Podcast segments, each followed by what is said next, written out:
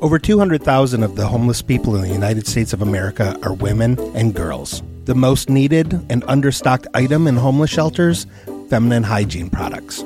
Joy Road Media is proud to tell you about the Clean Love Project. The Clean Love Project's mission is to help women and young girls feel clean, loved, and empowered by distributing clean love kits to alleviate their hygiene needs. Go to thecleanloveproject.org to find out how you can help. The Clean Love Project focuses on the Metro Detroit area, but it also distributes kits worldwide. If you are a female in need of a Clean Love kit, go to thecleanloveproject.org and request one today. Joy Road Media is a proud supporter of the Clean Love Project at thecleanloveproject.org.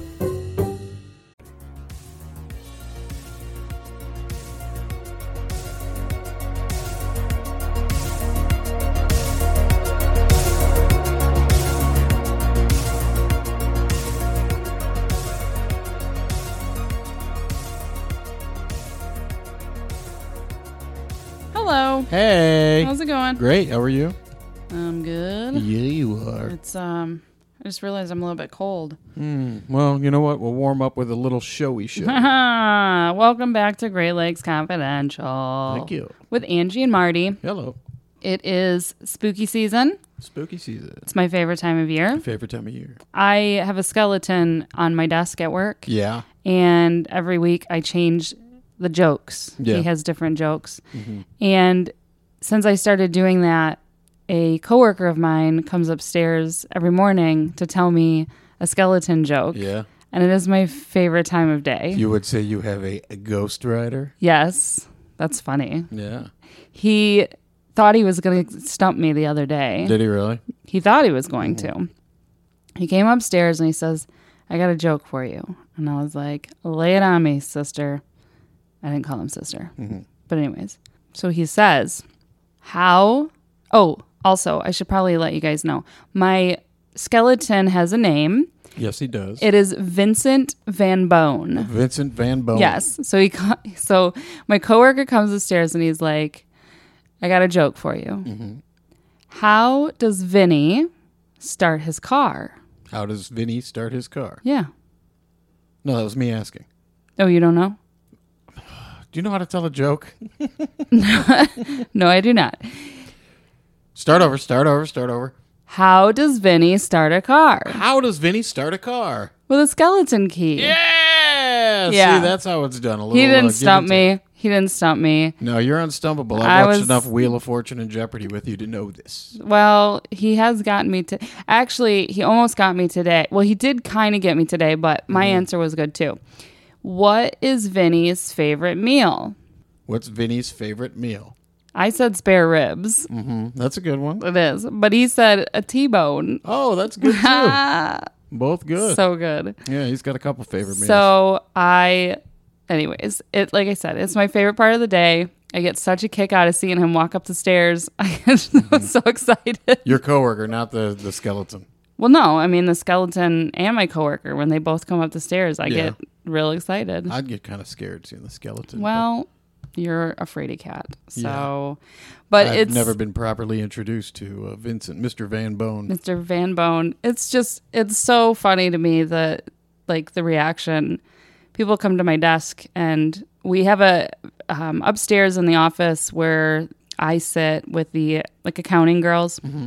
It's an open it's an open office Oh yay! and we all have our little tiny we don't even have cubicles like they don't have the the tall walls, you know. Um It's like the egg egg carton, as I call it. yeah, kind of. But it's it's actually not bad.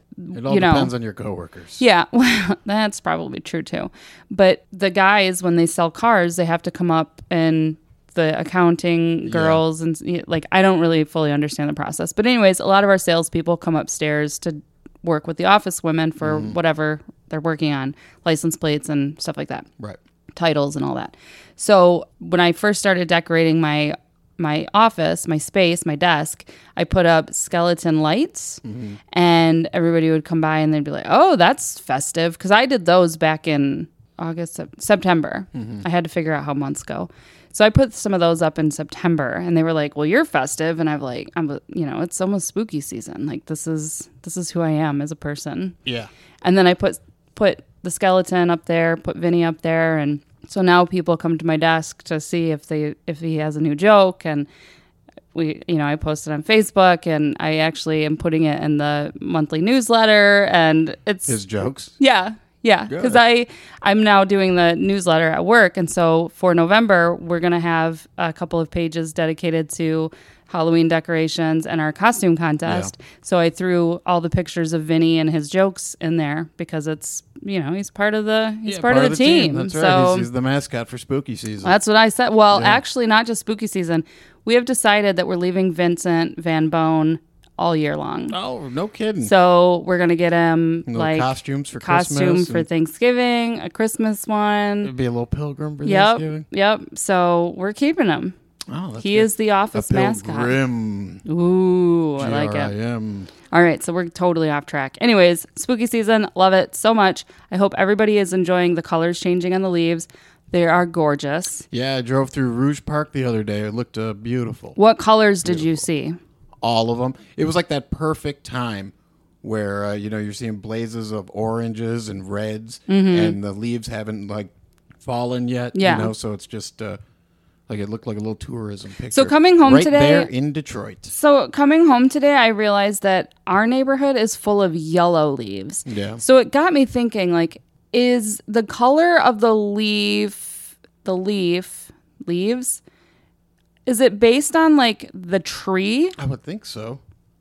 because we have a lot of the same types of trees right like in the summertime they all look the same and now all i'm seeing are a bunch of yellow leaves on the ground Mm-hmm. so but then in other neighborhoods i'm seeing like well not neighborhoods i don't go to other neighborhoods but like Right. driving around like you know every now and again i mean we live in the city so there's not a whole lot of trees once you leave your actual little neighborhood Yeah, but I mean, there's quite a few trees still. It's not like we live, you know, on the, the east side. We're still on the west side. Right, but I'm saying trees. like, you know, it's not like in our neighborhood the trees line the streets. Once you leave this little, you know, space and you're on Telegraph, Right. you see like fewer trees.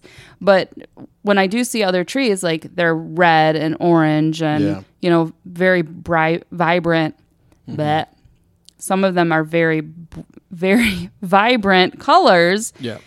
and we only have yellow. So I was just wondering if it's based on the tree. If anybody knows, let me know. I think it could be. I don't know. I saw. Um, I was coming up one of these uh, local streets, and there was a couple of trees that were closest to the road I, I turned off of Mm-hmm. were green still, and then just past those, it started to change. So it looked really funny, kind of like there was a little div- dividing line. Yeah.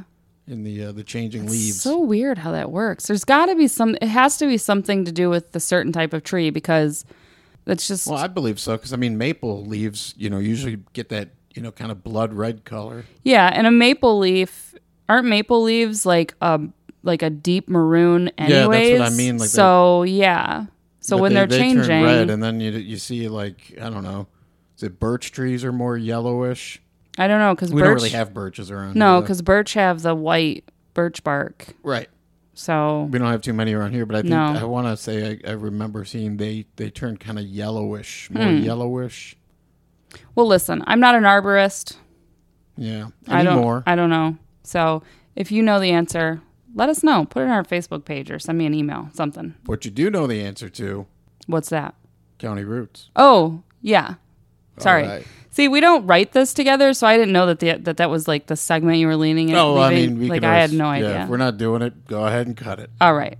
Anyways, so yeah, county roots. Uh, we are to the letter M. Mm, M. M. There are a lot of counties that start with the letter M in Michigan. There are 13. I was about to guess thirteen. Lucky number 13. For Interesting. Yeah. My son turned 13 yesterday. Oh, happy birthday. As we are recording, it is the 13th. Whoa. And now there's 13 counties that begin with the letter M in our state. And my name begins with an M. It does. And so does Michigan. it does. Wow. Coincidence. Or is there something more afoot? Maybe. I don't know. All right. So 13 counties. 13 counties. I'm going to try to get through this as quickly as possible because right. I didn't eat dinner yet and I am hungry. All right. Okay. First up is Mackinac County. Yeah, Mackinac. Mackinac County, Mackinac Island, Mackinac City, the Mackinac Straits all owe their names to the Native Americans who lived here centuries ago, who called this region and the island Michilimackinac or Michilimackinac. I don't know which one it is. Mackinac. The most the most accepted understanding of this word is that it roughly translates to mean great turtle, possibly a reference to the island's shape. Turtle Island, I believe, which is a reference to North America. Well, it says great turtle, Okay. and that's from this is we I get all of these from MLive. Okay. Well, So, Macomb County, Detroit born Alexander Macomb was the commanding general of the U.S. Army from 1828 to 1841 and a major figure in the War of 1812. Macomb County, the third to be organized in the Michigan Territory, was named after him. take care, Macomb your hair. What? No, just go on. Okay. Manistee County. On the west side of the state, there is a city, a county, and a river all named Manistee. Likely the river's name came first, and while it's uncertain what its true roots are, it's believed to have come from an indigenous word, possibly one that meant river with islands at its mouth. An alternate theory is that it means spirit of the woods. Gotcha.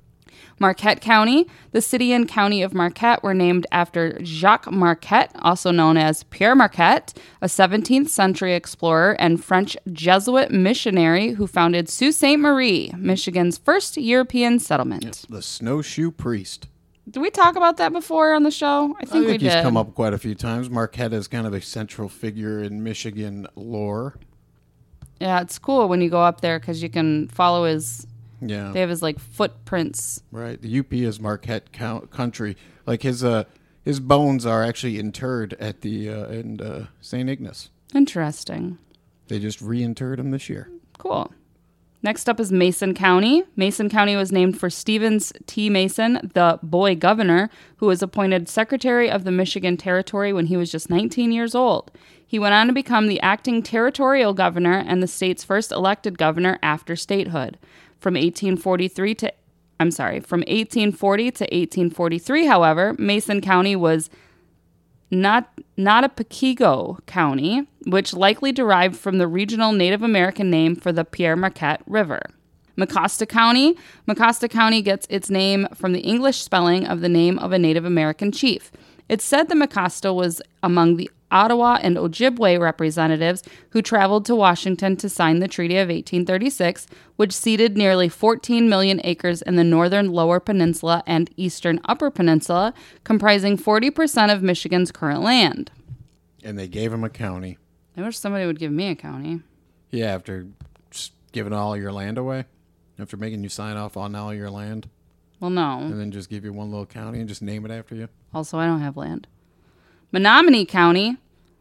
Menominee. Doo mm-hmm. doo doo doo doo. Menominee. Doo doo doo doo. All right. I got you. The indigenous word Menominee is said to mean wild rice people and may have been used to refer to the people of the Mamaceqtaw Nation, who historically occupied parts of the Upper Peninsula and Wisconsin. The county's original name was Bleecker, but was changed to Menominee in 1863. Yeah, that makes sense. I know manoomin is the uh, Ojibwa word for ri- wild rice. Hmm. Midland County, the county of Midland's name is pretty simple. It's close to being in the middle of the lower peninsula. Makes total sense. But St. Louis isn't in Midland, is it? Mm, I don't know. I don't know offhand. I know St. Louis is the geographic center of the Mid. Of the lower of the Yes. hand? Yes, ma'am. Okay. I've been there. They got a little little uh, little plaque and everything right there on the main street saying this right here, the geographic center of the Lower Peninsula, Hmm. Actually, Right I think. I've seen that. St. Louis, Michigan. I believe I saw that once. Missaukee County. The etymology of Missaukee is unclear. According to a research collection from the Michigan Pioneer and Historical Society, the name may refer to a word meaning wide mouth of a river.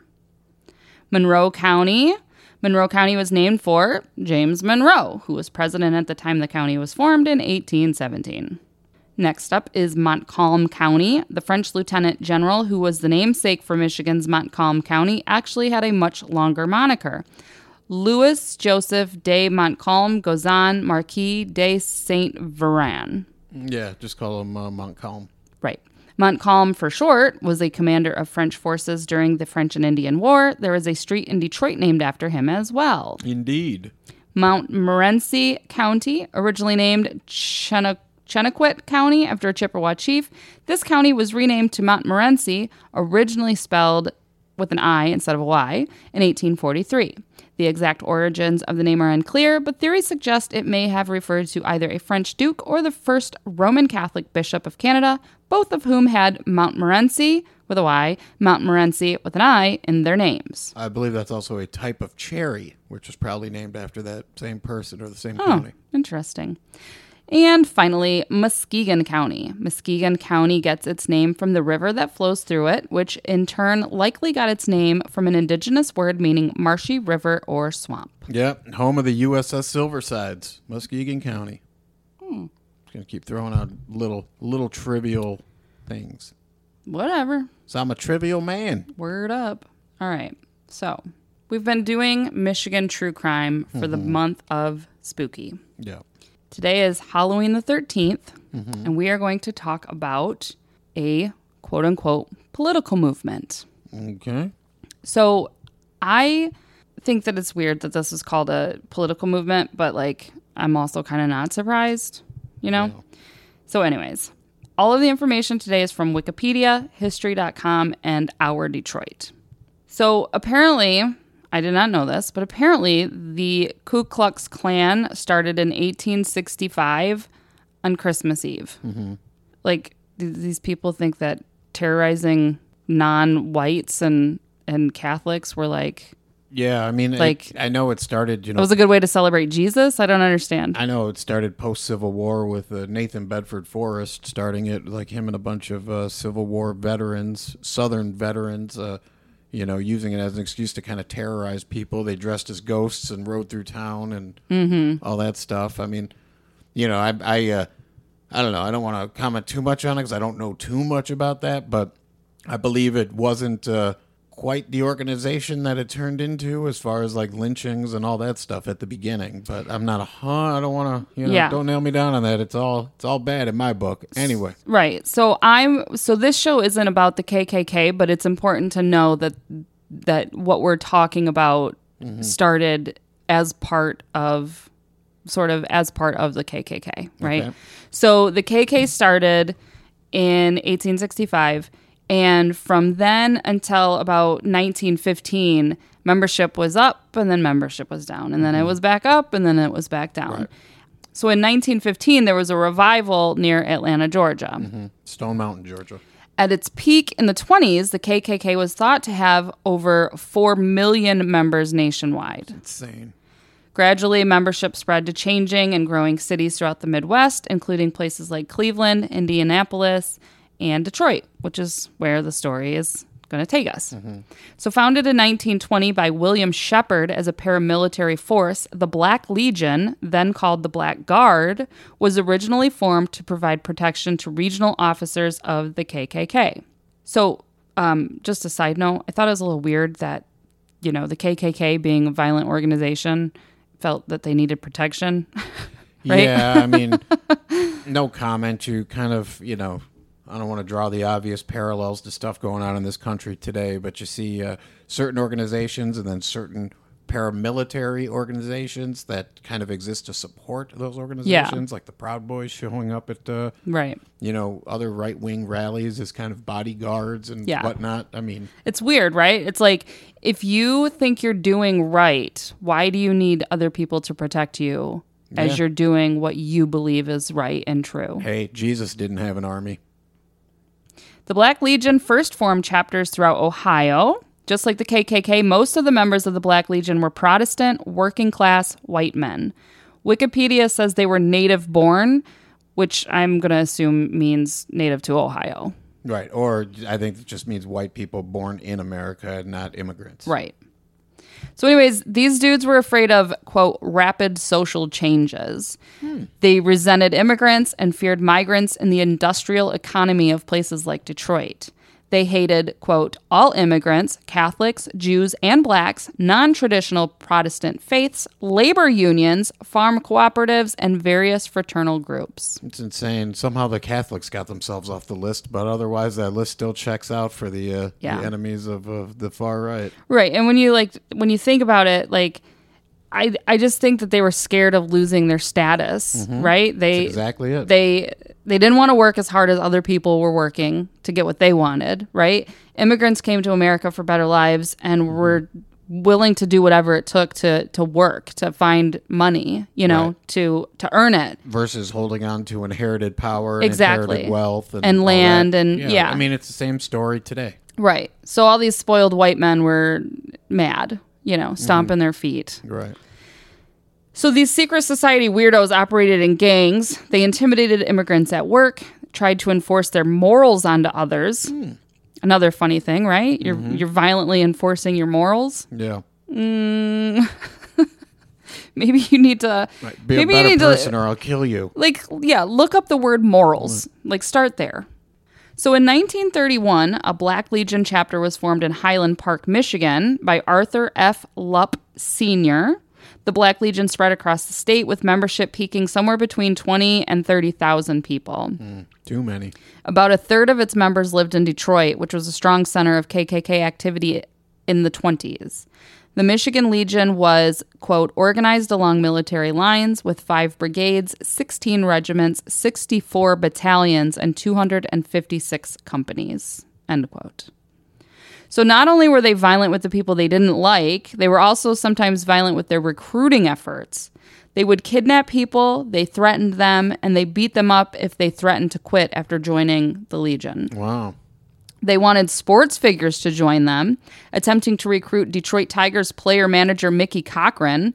In 1936, due to suspicions of being part of the group, Cochrane had a nervous breakdown and quit the team. Hmm. So they, these people were awful. Yeah. Right?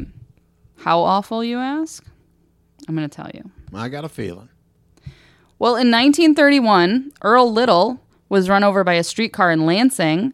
Authorities claimed it to be an accident or even a suicide, which really doesn't make sense at all. The preacher's son, Malcolm, believed it to be an execution by the Black Legion. Hmm. Malcolm Little, who most of us know as Malcolm X, right. doubted his father could, quote, bash himself over the head, then get down across the streetcar tracks to be run over. My understanding is that in the location that this happened in Lansing, there is a plaque. Yeah. I saw a TikTok of a, I don't know if she's a paranormal investigator in Lansing or if she just mm-hmm. does a spooky podcast. And I'm really sorry that I didn't look this up prior to to kind of give her credit, but mm-hmm. somebody at some point a while back shared a video with me of her talking about it. So I, I believe the plaque is in Lansing. I can't recall the the exact location. I want to say it's near the near Frandor Shopping Center. Oh, really? Yeah. For some reason, I'm thinking near the, the Capitol Airport, but I could be wrong. I'm not sure. I really cannot remember. But if you're interested, look that Near up. or go get yourself a nice sub at, at Jersey Giant. Well, the thing about the find plaque, the thing about the plaque was that it was um it's been destroyed multiple times. You know, it's it's constantly being knocked down and people have to get it put back up. And it's just I mean, you know, don't get me started on all of that, but it's just crazy to think that like you're that mad you hate people that badly that you're destroying a plaque. Right. you have serious anger issues. Like, get therapy. But, anyways, there were other beatings, bombings, and killings during this time, but they mostly went unsolved. That is until 1936 when Charlie Poole was murdered in what is now Dearborn Heights. So, this was happening for like five years at least Yeah. with these killings and beatings and bombings that went that went unsolved. So Charlie was 22, of French heritage and Catholic. He was married to Becky, who was a Baptist. Becky was pregnant with their second child in the spring of 1936. Charlie had been approached by the Black Legion to join the organization, but he said no. A legionnaire named Lowell Rushing was annoyed by some comments Charlie made about the group, so he made up a story about Charlie beating his wife Becky, and Charlie was shot and killed. 12 men were arrested and prosecuted for the murder, with a man named Dayton Dean testifying against the others. It was Dayton who pulled the trigger, but 10 other men were also convicted and sentenced along with Dayton to life in prison. One of the 12 men was acquitted. So, side note, the Black Legion was unaware that Becky Poole had a great grandmother who was African American. Mm-hmm. So, Charlie and Becky were white. What's interesting to me is these dudes made up a story so that they felt justified in killing her husband. But what would have happened had they known that her grandmother was her great grandmother was African American? Would they have spared her? Would they, you know what I mean? Like, would they have killed her? Yeah, probably. That's pretty messed up. So Dayton Dean did exactly what most quote unquote tough guys like the Black Legion tend to do. He ratted on his friends. This is from Wikipedia.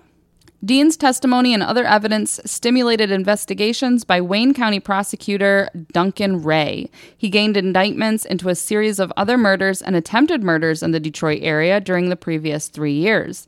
In total, another 37 men of the Legion were prosecuted for these related crimes, convicted, and sentenced to prison terms. The trials revealed the wide network of Black Legion members in local governments, particularly in Highland Park. For instance, member N. Ray Markland had served as mayor of Highland Park. Members also included a chief of police and a city councilman in the suburb, in addition to persons in civil service jobs. Following the convictions and publicity, membership in the Legion dropped quickly. Its reign and terror ended in the Detroit area. Among the cases, the prosecutor indicted Black Legion members for the 1935 murder of Silas Coleman of Detroit. The African American man had been found killed outside Putnam Township, Michigan on May 26, 1935, nearly a year before Poole's abduction and murder. Members were also indicted for a 1933 conspiracy to murder Arthur Kingsley, a Highland Park publisher of a community paper who was a candidate for mayor in 1934. They had planned to shoot him in 1933 because he ran against Markland, a Legionnaire politician. 16 Black Legion members were indicted on Kingsley's case, including two factory policemen, a police officer, and several Highland Park city employees. At the time of his arrest, Markland was employed as an investigator in the office of Wayne County Prosecutor McRae. Nine members were convicted in this case, including Markland and Arthur F. Lupp Sr., then a milk inspector for the Detroit Board of Health. Through these cases, authorities learned that Mayor William Voisin of Ecorse, Michigan, had been identified as a potential target of the Legion. Its members had re- had resented his hiring African Americans for city jobs. McRae prosecuted and gained convictions of a total of 37 Legion members on these and related charges, beyond those charged in the Poole case. All received prison terms, markedly reducing the power of the Black Legion in Detroit and Michigan. Among other murders linked to the Black Legion were two labor organizations, both from Eastern Europe. George Marchuk, secretary of the Auto Workers Union in Lincoln Park, was found dead on December 22, 1933, with a bullet in his head. John Bielak, an AF of L organizer in the Hudson Motor Car Company plant, who had led a drive for a wage increase, quote, was found riddled with bullets on March 15, 1934, on a road about 10 miles from Monroe, Michigan. The arson squad of the Black Legion confessed to the August 1934 burning of the farm of labor organizer William Mullenhauer, which was located in Oakland County, Michigan, near Pontiac. Members also described numerous plans to disrupt legitimate political meetings and similar activities.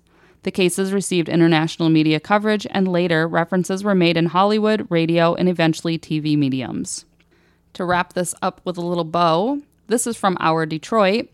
Psychologists studied Legion members in custody. Most were Southern transplants with few industrial skills, nagged by a feeling of alienation in an urban environment that seemed to increasingly favor foreigners, minorities, and Catholics at the expense of the old stock Protestants that had settled the nation.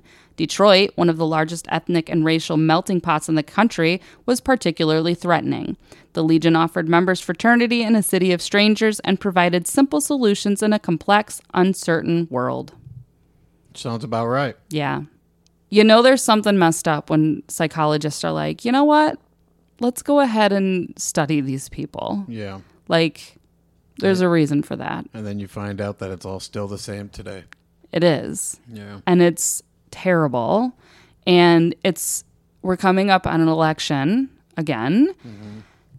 And you see so much hate and just and and it's all the same stuff. They're mm-hmm. trying to take our this away. They're trying to force this on us. They're trying and it's like I don't think that that's what's really happening, but when you when you are one of these people and that's you know what you've been told your whole life and that's what you've been brought up to believe, this is what happens. Right. It's amazing how the the concept of individual freedom just gets thrown out the window. It's just it's absolutely insane. Yeah. So that is our Michigan true crime story of the week. Horrible, horrible. Yeah, yeah. Michigan has kind of a, uh, you know, there there's some uh, some some history of some racist organizations throughout the area. Like, uh, I got thinking about this because I don't know the exact location of this, and if anyone knows, let me know. But there was a organization called the the German American Bund, which was big during World War II, mm-hmm. and you know it was basically a, a neo-Nazi organization that. Uh, they were, you know, I shouldn't say neo-Nazi. They were actual Nazis at the time. You know, they were, you know, big supporters of Hitler, all that stuff, and uh, we're trying to like replicate, you know, certain things like the the Hitler Youth, whatnot, and had a, a summer camp, you know, for people to send their kids to, like a, a Hitler Youth summer camp, and it was What? supposedly like, and and the camp was somewhere.